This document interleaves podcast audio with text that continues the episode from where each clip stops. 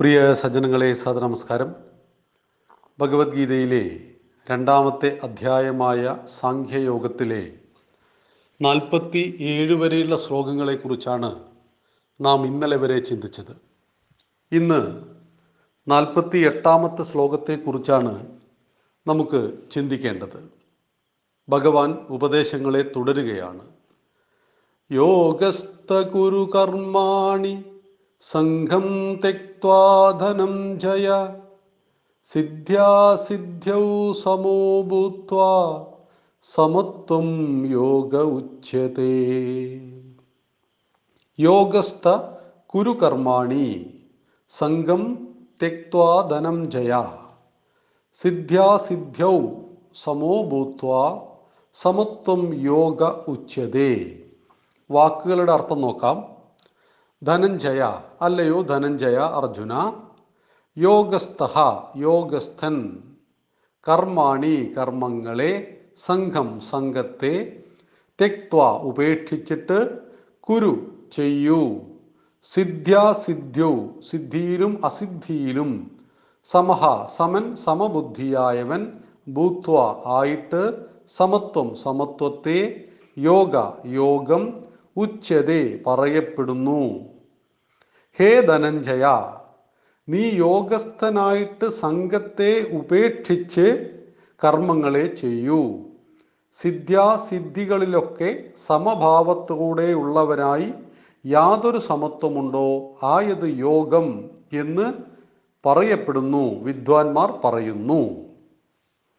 ഇവിടെ ഭഗവാൻ അർജുനോട് പറയുകയാണ് കഴിഞ്ഞ കുറച്ച് ശ്ലോകങ്ങളിൽ വിജ്ഞാനത്തിന്റെ പരമമായ തലത്തിലെത്തിയ ഒരു വ്യക്തിയെ സംബന്ധിച്ച് വിജ്ഞാനിക്ക് കർമ്മങ്ങൾ ബാധകമല്ല. സകല കർമ്മങ്ങളെയും അതിജീവിക്കുന്നവനാണ് ഈ വിജ്ഞാനി. എന്നാൽ നീ ജ്ഞാനനിഷ്ഠയ്ക്കധികാരിയായിട്ടില്ല. അർജുനൻ ഈ പരമോന്നതമായ തലത്തെ പ്രാപിച്ചിട്ടില്ല. അതുകൊണ്ട് തന്നെ നീ കർമ്മം ചെയ്തേ മതിയാവുള്ളൂ. ഭഗവാൻ എന്തുകൊണ്ടാണ് വ്യത്യസ്ത തലത്തിലുള്ള ഉപദേശം അർജുനന് നൽകുന്നത്? വിജ്ഞാനത്തിന്റെ പരമോന്നതമായ തലം പിന്നെ എന്തിനാ അർജുനോട് പറഞ്ഞത്? അർജുനോട് പറയുന്നു നീ കർമ്മം ചെയ്യേണ്ടവനാണ്. ഇവിടെ നീ കർമ്മം ചെയ്യൂ. എന്നാൽ തൊട്ടു മുമ്പിലത്തെ ശ്ലോകത്തിൽ പറഞ്ഞിരിക്കുന്നു അല്ലെങ്കിൽ കുറച്ച് ശ്ലോകങ്ങൾ അധികമായി പറഞ്ഞിരിക്കുന്നു സകലതിനെയും ജയിച്ചവൻ കർമ്മങ്ങൾ ചെയ്യാത്ത വിജ്ഞാനിയാകുന്നു എന്ന്. നമ്മുടെ കൂട്ടത്തിൽ ഒരാൾ ഗൈനക്കോളജിസ്റ്റ് ഉണ്ട് എന്ന് മനസ്സിലാക്കുക. ഒരു ഡോക്ടർ ഗൈനക്കോളജിസ്റ്റ് ആണ് നമ്മൾ മറ്റേതെങ്കിലും രോഗവുമായിട്ട് അദ്ദേഹത്തെ സമീപിക്കാറുണ്ടോ പൊതുവേ? ഇല്ലല്ലോ. എന്നാൽ അദ്ദേഹം എം ബി ബി എസിന് പഠിച്ചിട്ടില്ലേ? പഠിച്ചിട്ടുണ്ട്. എം ബി ബി എസ് എന്ന് പറയുന്ന അടിസ്ഥാന കോഴ്സിന് ശേഷം ഏതെങ്കിലും ഒരു വിഷയത്തെ അദ്ദേഹം പ്രത്യേകമായിട്ട് എടുത്തിട്ട് വർഷങ്ങളോളം പഠിക്കുകയും അതിൽ എക്സ്പേർട്ട് ആകുകയും ചെയ്തപ്പോൾ നമ്മൾ അദ്ദേഹത്തെ അറിയുന്നത് ആ മേഖലയിലാണ്. E N T specialist eye specialist skin specialist gynaecologist എന്നൊക്കെ അറിയപ്പെടുന്നു. ആ മേഖലയിൽ മാത്രമാണ് അവർ ശ്രദ്ധിക്കുന്നത്. ഇതുപോലെ അടിസ്ഥാനപരമായ എല്ലാ അറിവുകളും അർജുനന് നൽകുന്നു. എന്നിട്ട് അർജുനൻ എതിലാണോ പ്രത്യേകമായി ശ്രദ്ധിക്കേണ്ടത്? ആ അറിവ് ഇനി പ്രത്യേകം പറഞ്ഞു കൊടുക്കുകയാണ്. അടിസ്ഥാനപരമായിട്ട് ഇന്നിന്നേ കാര്യങ്ങളൊക്കെ ഉണ്ട്. ശരീരശാസ്ത്രത്തെക്കുറിച്ച് മൊത്തത്തിൽ ഒരു ഡോക്ടർ മനസ്സിലാക്കണം. അതിന്റെ സവിശേഷതകളെക്കുറിച്ചൊക്കെ പഠിച്ചതിന് ശേഷം ഒരു പ്രത്യേക വിഷയത്തിൽ എടുത്ത് അതിൽ കൂടുതൽ ശ്രദ്ധിച്ചു പഠിക്കുമ്പോൾ അതിൽ അദ്ദേഹം സ്പെഷ്യലൈസ് ചെയ്യുന്നു എന്ന് നമ്മൾ പറയാറുണ്ട്. ഇതുപോലെ അർജുനോട് പറയുകയാണ് നീ ജ്ഞാനനിഷ്ഠയ്ക്ക് അധികാരിയായിട്ടില്ല ഇല്ലാത്തതിനാൽ കർമ്മം ചെയ്യണം. അപ്പോൾ ഒരു ചോദ്യം യോഗസ്ഥനായി കർമ്മം ചെയ്യൂ എന്നാണ് ഭഗവാൻ പറയുന്നത്. യോഗസ്ഥനായി കർമ്മം ചെയ്യണം എന്ന് പറയുന്നതിന്റെ കാരണം സാമാന്യ മനുഷ്യൻ ലോകസ്ഥനായിട്ടാണ് കർമ്മം ചെയ്യുന്നത്. നമ്മളെല്ലാവരും ലോകസ്ഥന്മാരായിട്ട് കർമ്മം ചെയ്യുന്നവരാണ്. എന്ന് വെച്ചാൽ ലോകം എന്ന വാക്കിന് കാണപ്പെടുന്നത് എന്നാണ് അർത്ഥം. നമുക്ക് ചുറ്റും കാണപ്പെടുന്ന ലോകത്തിൽ മാത്രം ശ്രദ്ധിച്ച് നമ്മൾ കർമ്മം ചെയ്യുമ്പോൾ സകാ സദാ നമുക്ക് സുഖവും ദുഃഖവുമെല്ലാം മാറി മാറി വരുന്ന ദ്വന്ദ്ങ്ങളായി അനുഭവിക്കുന്നു. അതിനാൽ തന്നെ ഈ സംസാര സാഗരത്തിൽ നമ്മൾ വട്ടം കറങ്ങുന്നുണ്ട്. ജയവും പരാജയവും ദുഃഖവും സുഖവും ലാഭവും നഷ്ടവും എല്ലാം നമ്മൾ ചെയ്യുന്നത് ലോകബുദ്ധിയോടുകൂടിയാണ്. കാണപ്പെടുന്ന ഈ വിഷയത്തിലാണ്. ഞാൻ ഇന്നേ ഒരു ജോലി ചെയ്യുന്നു. അതിൽ എനിക്ക് ഇത്ര ശമ്പളം കിട്ടുന്നു. ആ ശമ്പളം ഇന്നിന്നേ കാര്യങ്ങൾക്ക് ഉപയോഗിക്കുന്നു എന്ന രീതിയിൽ ഭൗതികമായ കാഴ്ചപ്പാടിൽ നിന്നുകൊണ്ട് ലോകത്തെ സമീപിക്കുമ്പോൾ ഈ പറയുന്ന എല്ലാ വിഷയങ്ങളും നമുക്ക് ബാധകമാണ്. സുഖവും ദുഃഖവും ലാഭവും നഷ്ടവും ജയപരാജയങ്ങളുമെല്ലാം മാറി മാറി വരുന്ന ഒരവസ്ഥയിലേക്ക് നാം പോകും. സ്ഥിരമായ ബുദ്ധി ഉറച്ചു നിൽക്കുന്നില്ല. സ്ഥിരമായ മനസ്സിന്റെ ശാന്തിയെ നമുക്ക് ലഭിക്കുന്നില്ല. നമ്മൾ പലപ്പോഴും പറയാറുണ്ട് ഓണത്തിന്റെ വെക്കേഷൻ ടൈം. ഞങ്ങളൊരു യാത്രയെല്ലാം പോയി. അങ്ങനെ നാല് അഞ്ച് ദിവസക്കാലം ടൂറൊക്കെ ചെയ്തതിന് ശേഷം അല്ലെങ്കിൽ ചില തീർത്ഥാടനങ്ങളൊക്കെ ചെയ്തതിന് ശേഷം മനസ്സിന് എന്തെന്നില്ലാത്ത ശാന്തി അനുഭവപ്പെട്ടു. സാമാന്യ ജനത പറയുന്നതാണ് പക്ഷേ വീണ്ടും ആ ജോലിയിലേക്ക് കയറണമല്ലോ എന്ന് ആലോചിക്കുമ്പോൾ വല്ലാത്തൊരു ടെൻഷൻ എന്ന് പറയും. അപ്പം ജോലി അദ്ദേഹത്തിന് ടെൻഷൻ നൽകിയിട്ടുണ്ട് ടെൻഷൻ നൽകിക്കൊണ്ടിരിക്കുന്നു. ആ ജോലിയിൽ നിന്നും കുറച്ച് ദിവസം ലീവ് എടുത്ത് ശാന്തസുന്ദരമായ ചില കാര്യങ്ങൾ ചെയ്തപ്പോൾ മനസ്സ് വളരെയേറെ സന്തോഷിച്ചു. ആ സന്തോഷം തുടർന്നും എനിക്ക് ലഭിക്കുന്നില്ലല്ലോ എന്ന ചിന്ത അയാളെ വീണ്ടും ഈ സംസാര സാഗരത്തിൽ ഇങ്ങനെ വട്ടം കറക്കുന്നതായിട്ട് ദൈനംദിന ജീവിതത്തിൽ നമ്മൾ കാണുന്നു. അതുകൊണ്ട് നാമെല്ലാം ലോകസ്ഥരായി കർമ്മം ചെയ്യുമ്പോൾ അർജുനോട് ഭഗവാൻ പറയുകയാണ് നീ യോഗസ്ഥനായി കർമ്മം ചെയ്യുന്നു.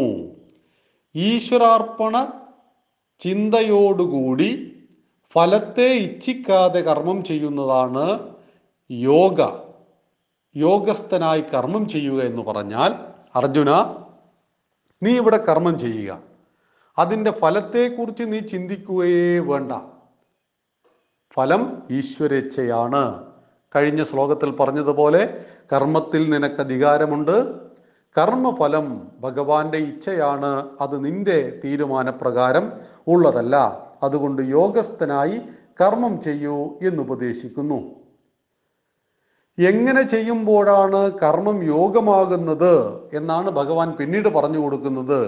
സംഘം തിക്ത സംഘത്തെ ആഗ്രഹങ്ങളെ ഉപേക്ഷിച്ചിട്ട് കർമ്മസംഘം കർമ്മഫല സംഘം ഇങ്ങനെ രണ്ട് ഒരുപാട് സംഘങ്ങൾ ആഗ്രഹങ്ങൾ നമുക്കുണ്ട്. ഈ കർമ്മസംഘവും കർമ്മഫല സംഘവും എന്നൊക്കെ പറയുന്നത് ദൈനംദിന ജീവിതത്തിൽ നാം അഭിമുഖീകരിക്കുന്ന വിഷയമാണ്.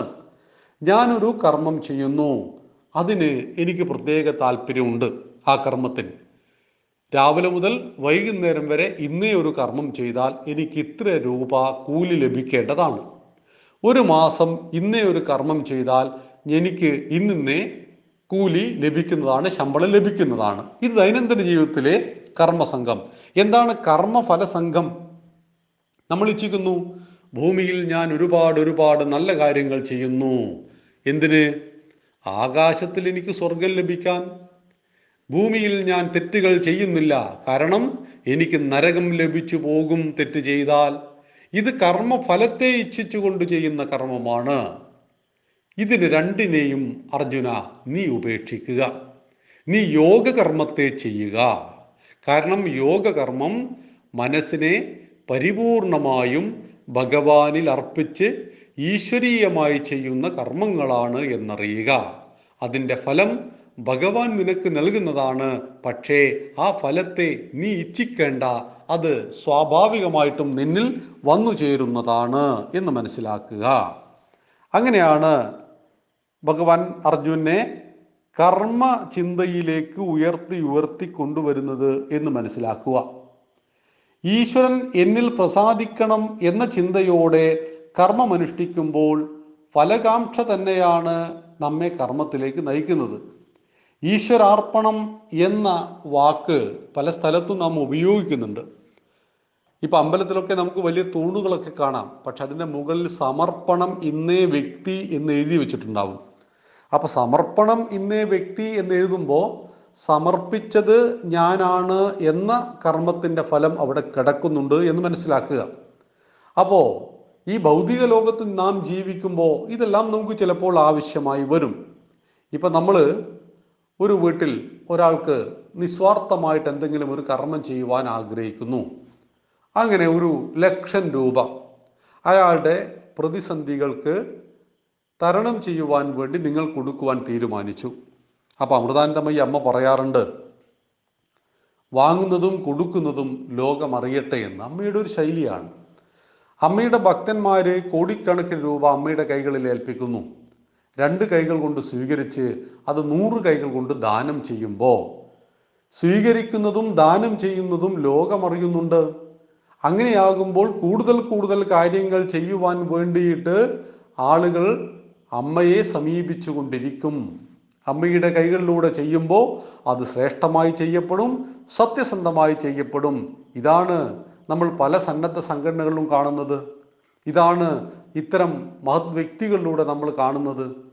ഇങ്ങനെ സേവനങ്ങളെല്ലാം ചെയ്യുമ്പോൾ തന്നെ ആ സേവനത്തിന്റെ പുറകിലും നമ്മൾ ചെയ്യുന്ന കർമ്മം കൊണ്ട് എനിക്ക് സ്വർഗം കിട്ടും എന്നൊരാഗ്രഹം നമ്മളിൽ ഉണ്ടായാൽ ആ കർമ്മം ലോകസ്ഥ കർമ്മമാണ് എന്ന് ഭഗവാൻ പറയുന്നു.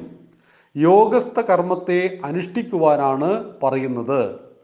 അതിനുശേഷം ഭഗവാൻ തുടരുന്നത് സിദ്ധ്യാസിദ്ധ്യൗ സമോഭൂത്വ എന്നാണ്. സിദ്ധിയിലും അസിദ്ധിയിലും സമചിത്തതയോടെ കർമ്മം ചെയ്യൂ എന്ന് ഉപദേശിക്കുകയാണ്. എന്താണ് സിദ്ധി?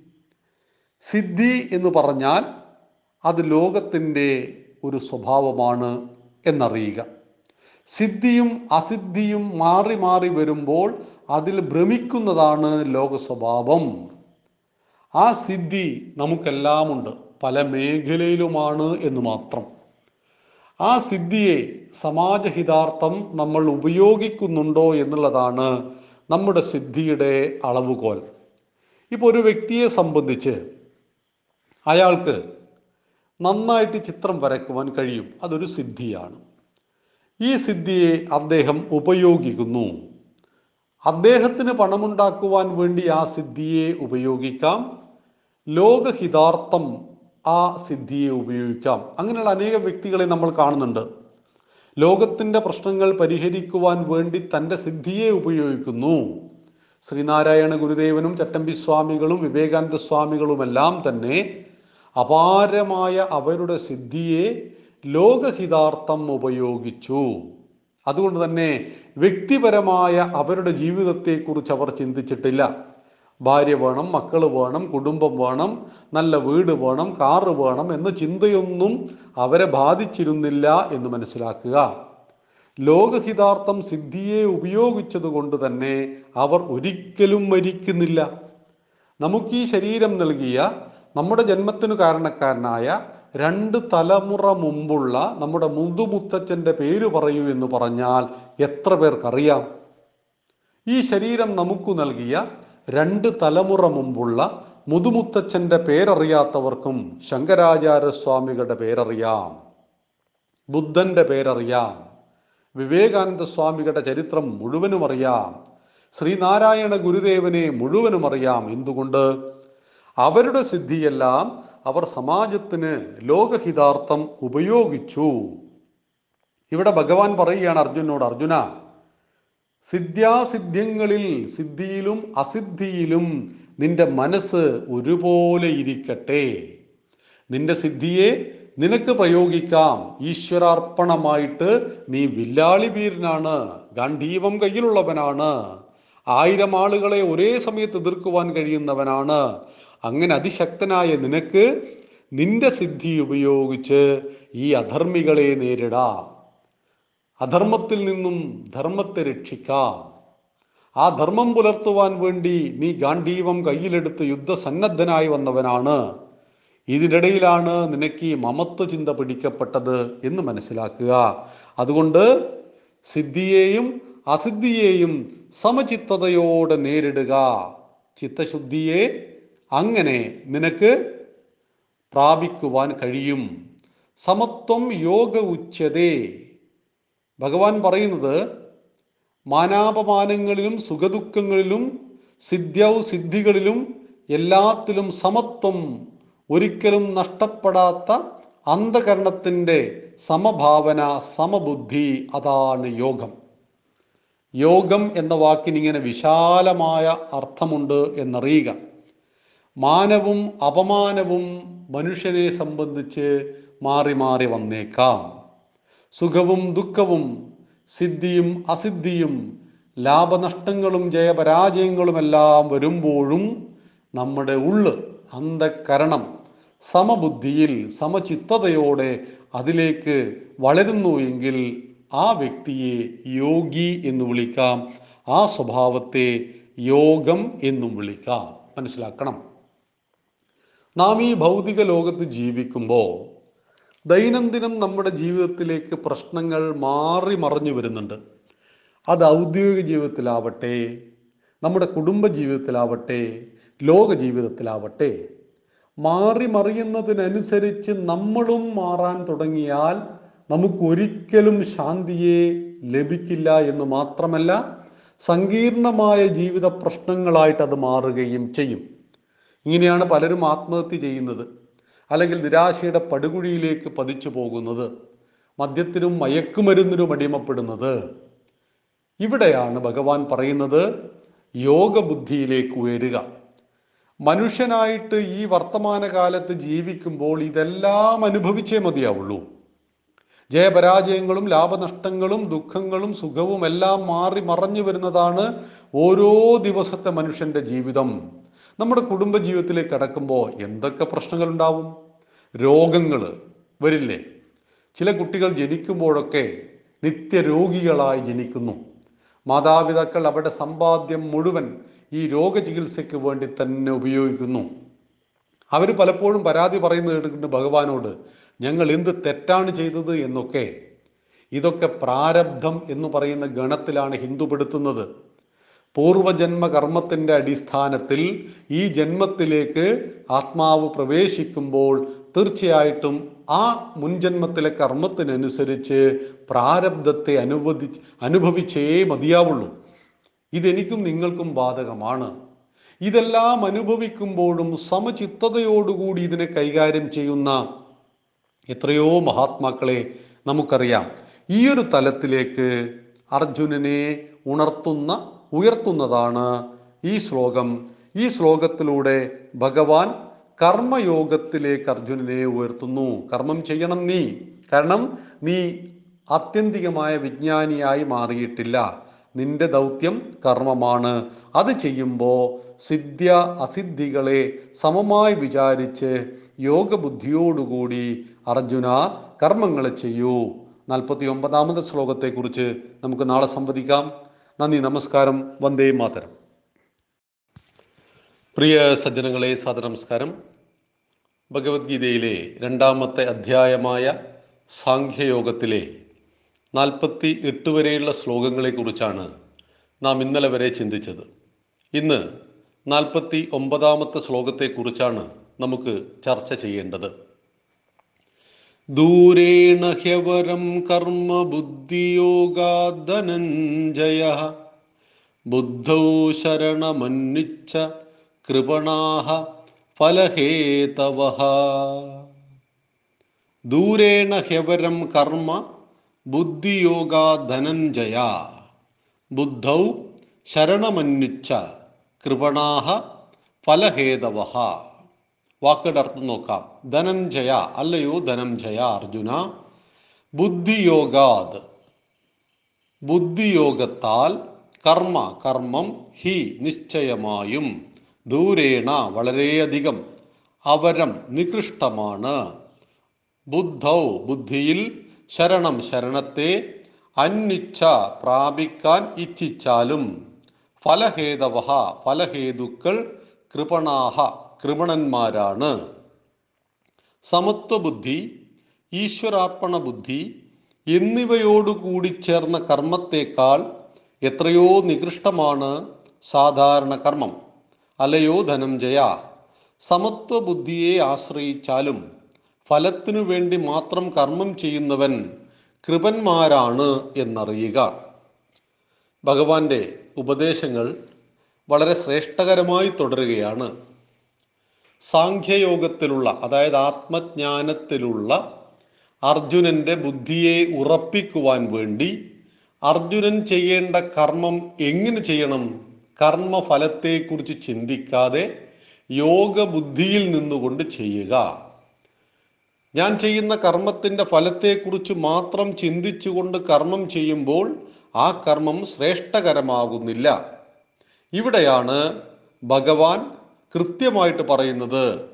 നീ ചെയ്യുന്ന കർമ്മങ്ങൾ ഈശ്വരാർപ്പണ ബുദ്ധിയോടൊത്തവയാവണം അത് ബുദ്ധിയിൽ ഉറച്ച കർമ്മങ്ങളെ ചെയ്യണം. അവിടെയാണ് ബുദ്ധിയിൽ ഉറക്കാത്ത കർമ്മവും ബുദ്ധിപൂർവമുള്ള കർമ്മവും എന്ന് പറയുന്നത്. നാം ചിന്തിക്കുക നമ്മളൊക്കെ ആരാണ്? നാം മനുഷ്യന്മാരാണ്. മനുഷ്യൻ എന്ന വാക്കിന്റെ അർത്ഥം മനനം ചെയ്യുവാൻ കഴിവുള്ളവൻ ആരോ അവൻ മനുഷ്യൻ. ചിന്താശേഷിയാണ് മനുഷ്യനെ സകല ജീവജാലങ്ങളിൽ നിന്നും വേർതിരിക്കുന്നത്.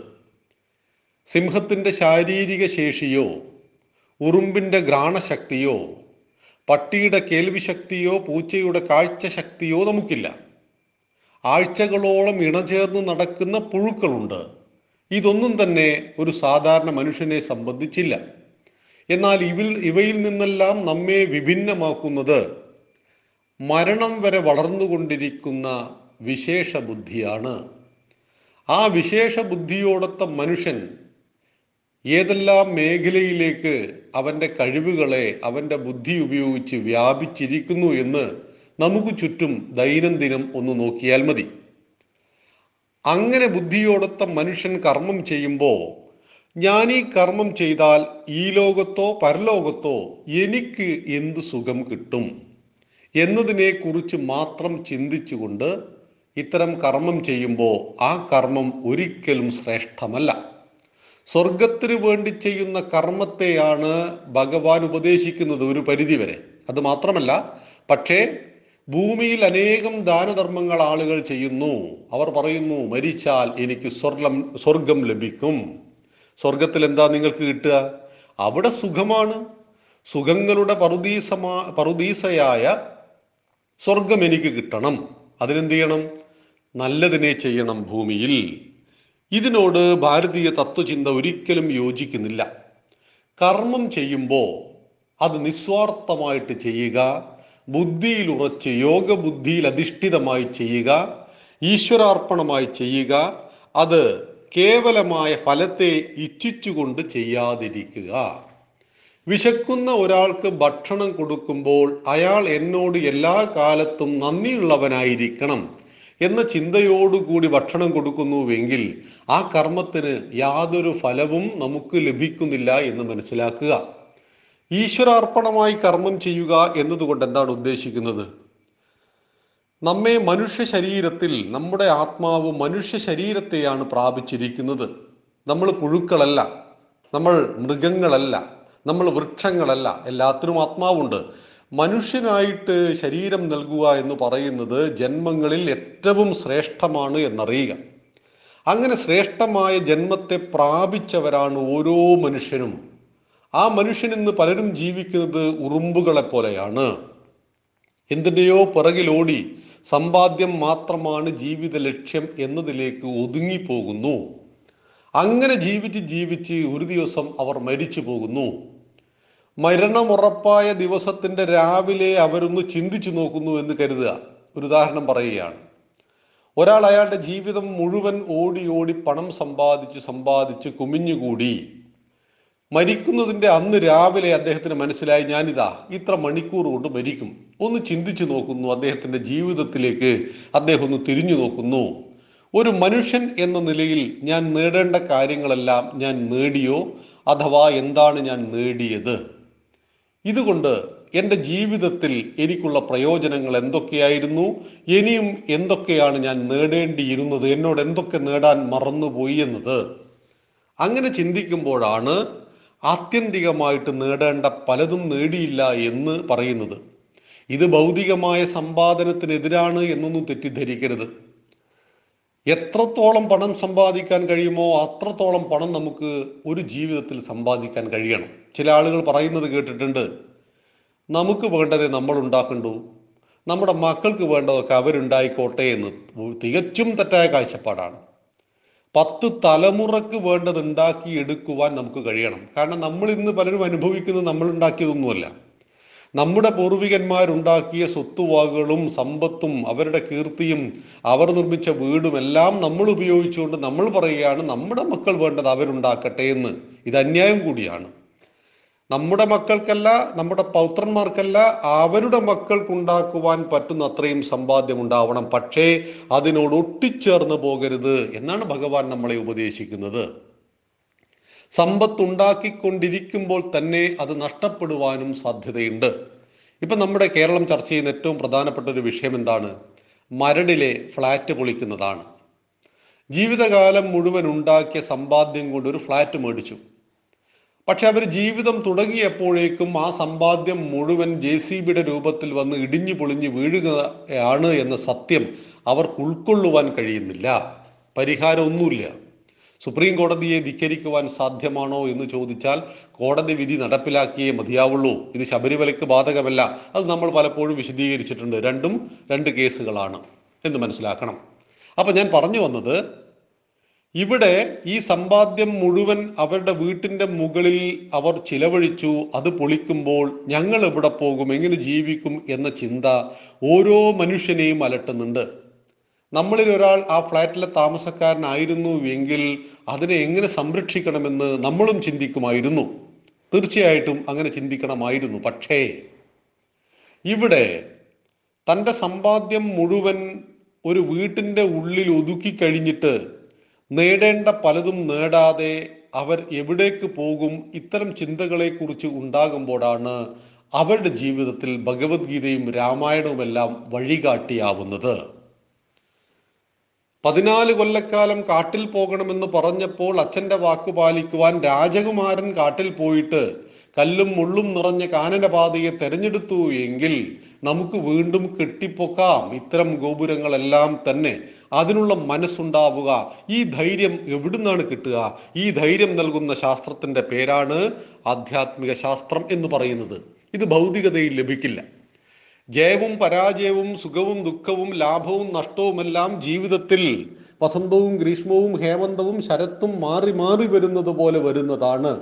എല്ലായ്പ്പോഴും ദുഃഖമെന്ന അവസ്ഥയോ എല്ലായ്പ്പോഴും സുഖമെന്ന അവസ്ഥയോ ഇല്ല. എപ്പോഴും ജയമെന്ന അവസ്ഥയും എപ്പോഴും തോൽവി എന്ന അവസ്ഥയുമില്ല ഇതെല്ലാം മാറി മറഞ്ഞു വരുന്ന വരികയാൽ തീർച്ചയായിട്ടും നിലനിൽക്കുന്ന സാഹചര്യത്തെ അതിജീവിക്കുവാനുള്ള മാനസിക ധൈര്യത്തെ നേടണം. ഇത് നേടുവാൻ കഴിയുന്നത് എങ്ങനെയാണ്? അവിടെയാണ് നമ്മുടെ ബുദ്ധി സമത്വ ബുദ്ധിയിലേക്ക് മാറേണ്ടത്. ഈ സമത്വ ബുദ്ധിയുള്ള മനുഷ്യനെ സംബന്ധിച്ച് അദ്ദേഹത്തിന് വീടുള്ളപ്പോഴും വീടില്ലാതായാലും അദ്ദേഹം അദ്ദേഹത്തിന്റെ മനസ്സിന്റെ നിലയിൽ മാറ്റം വരുന്നില്ല. ചില ആളുകൾ അവരുടെ സമ്പാദ്യം നഷ്ടപ്പെട്ടു പോയാൽ മനസ്സിന്റെ നില നഷ്ടപ്പെട്ടു പോകുന്നു ഭ്രാന്തന്മാരായി പോകുന്നു. ഞാൻ എവിടുന്ന് തുടങ്ങിയോ അവിടുന്ന് വീണ്ടും തുടങ്ങാം എന്ന ആയിരക്കണക്കിന് ഉദാഹരണങ്ങൾ നമുക്ക് മുന്നിലുണ്ട്. നിർവാഹമില്ലാത്ത ചില കാര്യങ്ങളൊക്കെ നമ്മുടെ ജീവിതത്തിൽ വന്നു ചേരും. മരണം ഒരു നിർവാഹമില്ലല്ലോ നമുക്ക് ഏറ്റവും പ്രിയപ്പെട്ട ഒരു കുട്ടി നമ്മുടെ വീട്ടിൽ മരിച്ചുപോയി. നമുക്ക് എങ്ങനെയാണ് അതിനെ നിയന്ത്രിക്കുവാൻ കഴിയുക? മരണത്തെ ആർക്കാലും സാധ്യമല്ല. ജാതശ്രീ ധ്രുവോ മൃത്യു. ധ്രുവം ജന്മ മൃതസ്യജ തസ്മാത പരിഹാരാർത്ഥീനത്വം ശോചിതുമർഹസി എന്ന ശ്ലോകം ഈ ഇതേ ഭഗവത്ഗീതയിൽ നാം പഠിച്ചു കഴിഞ്ഞു. ജനിച്ച സർവതിനും നാശമുണ്ട് നശിച്ച സർവതിനും ജന്മമുണ്ട്. നിർവാഹമില്ലാത്ത ഈ കാര്യത്തിൽ നീ ദുഃഖിക്കരുത് അർജുന എന്ന് അർജുനോട് പറഞ്ഞു കൊടുത്തു. അർജുനന്മാർ നമ്മളൊക്കെ തന്നെയാണ് എന്ന് മനസ്സിലാക്കുക. ഇവിടെ ഭഗവാൻ ഉപദേശിക്കുകയാണ് അർജുനോട് അർജുന നീ നിന്റെ കർമ്മം ചെയ്യണം. നാൽപ്പത്തി ഒമ്പതാമത്തെ ശ്ലോകം. നീ അങ്ങനെ കർമ്മം ചെയ്യുമ്പോൾ നിന്റെ ബുദ്ധിയെ ശരണം പ്രാപിക്കുക. മറ്റൊന്നിനെയുമല്ല സമത്വ ബുദ്ധിയെ ശരണം പ്രാപിക്കുക. ഫലങ്ങളെ ഇച്ഛിച്ചുകൊണ്ട് കർമ്മം ചെയ്യുന്നവർ കൃപണന്മാരാണ്. കൃപണന്മാർ എന്ന വാക്കിന്റെ അർത്ഥം ദീനന്മാർ. വളരെ നിസ്സാര ഭാവത്തിലുള്ളവരാണ്. അവരെ ലോകമൊരിക്കലും ആദരിക്കുന്നില്ല. ഇത് നമ്മുടെ എല്ലാം ജീവിതത്തിൽ നമുക്ക് കാണാം. നമുക്കെല്ലാം ഈ ശരീരം നൽകിയിരിക്കുന്ന രണ്ടോ മൂന്നോ തലമുറയ്ക്ക് മുമ്പുള്ള നമ്മുടെ പൂർവികരായ പിതാമഹന്മാരുടെ പേര് പറയാൻ പറഞ്ഞാൽ നമ്മൾ എത്ര പേർക്കറിയാം? അച്ഛന്റെ അച്ഛന്റെ അച്ഛന്റെ പേരറിയാവുന്നവർ എത്ര പേരുണ്ട്? അപൂർവങ്ങളിൽ അപൂർവം. എന്നാൽ ശങ്കരാചാര്യ സ്വാമികളെ അറിയാം വിവേകാനന്ദനെ അറിയാം ശ്രീബുദ്ധനെ അറിയാം. എന്തുകൊണ്ട്? ഫലേച്ഛ കൂടാതെ കർമ്മം ചെയ്ത സമർപ്പണ ബുദ്ധിയോടുകൂടി കർമ്മം ചെയ്ത ഈശ്വരീയ ചിന്തയോടുകൂടി കർമ്മം ചെയ്തവർ സഹസ്രാബ്ദങ്ങൾ കഴിഞ്ഞാലും മരിക്കുന്നില്ല. ഭൗതിക ദേഹം ദേഹവിയോഗം ചെയ്താലും ചിന്തകളും അവരുടെ വാക്കുകളും എന്ന് മനുഷ്യനുണ്ടോ അത്രയും കാലം നിലനിൽക്കുന്നത്? അവരുടെ കർമ്മങ്ങൾ സമത്വ ബുദ്ധിയിലും ഈശ്വരാർപ്പണ ബുദ്ധിയിലുമായിരുന്നു എന്നറിയുക. ഫലത്തെ ഇച്ഛിച്ചുകൊണ്ടുള്ള കേവലമായ കർമ്മം ചെയ്യുമ്പോൾ നാളെ സ്വർഗം ലഭിക്കുമെന്ന മോഹത്താൽ നീ കർമ്മം ചെയ്യുമ്പോൾ നീ ദീനനായി തീരുന്നു നിസ്സാര ഭാവത്തെ പ്രാപിക്കുന്നു. അതുകൊണ്ടല്ലയോ ധനം ധനഞ്ജയ നീ ഒരിക്കലും നിസ്സാരമായ കർമ്മങ്ങളെ ചെയ്യാതെ ബുദ്ധിയിൽ ഉറച്ച ഈശ്വരാർപ്പണമായ കർമ്മത്തെ പ്രാപിക്കൂ എന്ന് രണ്ടാമത്തെ അധ്യായത്തിലെ നാൽപ്പത്തി ഒമ്പതാമത്തെ ശ്ലോകത്തിൽ ഭഗവാൻ സൂചിപ്പിക്കുന്നു. നന്ദി നമസ്കാരം. വന്ദേ മാതരം.